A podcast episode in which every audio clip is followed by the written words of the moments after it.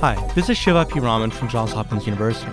So, we're going to continue our survey of diffuse liver disease imaging on CT and continue talking a little bit about parenchymal liver disorders. Now, let's start by talking about iron deposition. And as you all know, there are two forms of iron deposition that you can identify on imaging. There's primary hemochromatosis, which is an autosomal recessive trait that involves the liver, the pancreas, and the heart, and is often associated with both cirrhosis and bronze diabetes.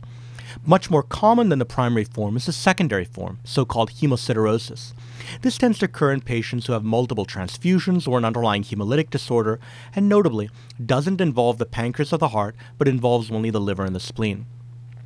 Now, I think all of us during the course of our fellowships or our training have been taught that iron deposition is something that you diagnose on MR. And I think that's partially true. I think MR is a great way to make this diagnosis. As you all know, you tend to get low signal in the involved organs on both T1 and T2 weighted images. The liver and the spleen tend to be lower in T1 signal compared to the muscle.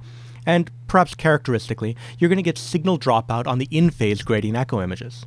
But that being said, I think it's important to remember that iron deposition is a diagnosis that we can make on CT as long as you think about it. If you see a liver that's far denser than the spleen and the paraspinal musculature, and by denser I mean 25, 30 Hounsfield units, you at least should think about the possibility of underlying iron deposition.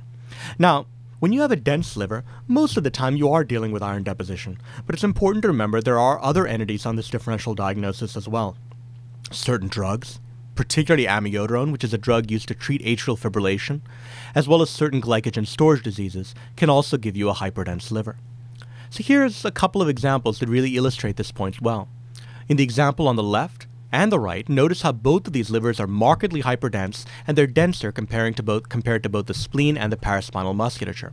Now, in the example on the left, this was a patient who had been chronically utilizing amiodarone for underlying atrial fibrillation, whereas in the example on the right, the patient had a chronic history of primary hemochromatosis. Now, you may not be able to make a specific diagnosis based on the CT imaging alone, but that being said, as long as you're able to point out that the patient does in fact have a hyperdense liver, at least you're going to be able to go back and look at the patient's electronic medical record and figure out what exactly was causing the patient's hyperdense liver. Now, much less common is the next disease in this category, and that's going to be sarcoid.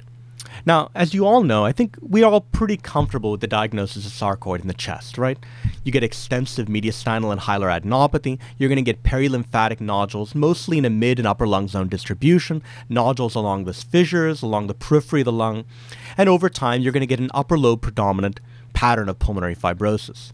But I think it's much less well understood that sarcoid very commonly can involve the upper abdomen, and in particular, can involve both the liver and the spleen. Now, anytime I see multiple nodules in both the liver and the spleen, even though you have to consider diagnoses such as lymphoma, metastatic disease, or infection, I also make a co- I make a concerted effort to always consider sarcoid in the differential diagnosis as well, particularly when I'm dealing with a patient who doesn't have a known underlying history of malignancy, doesn't have any symptoms, nothing that would suggest underlying lymphoma. Now, nodules in the liver, liver and spleen and sarcoid tend to be relatively nonspecific, but are often associated with diffuse hepatomegaly and splenomegaly, and these nodules tend to be in somewhat of a periportal distribution.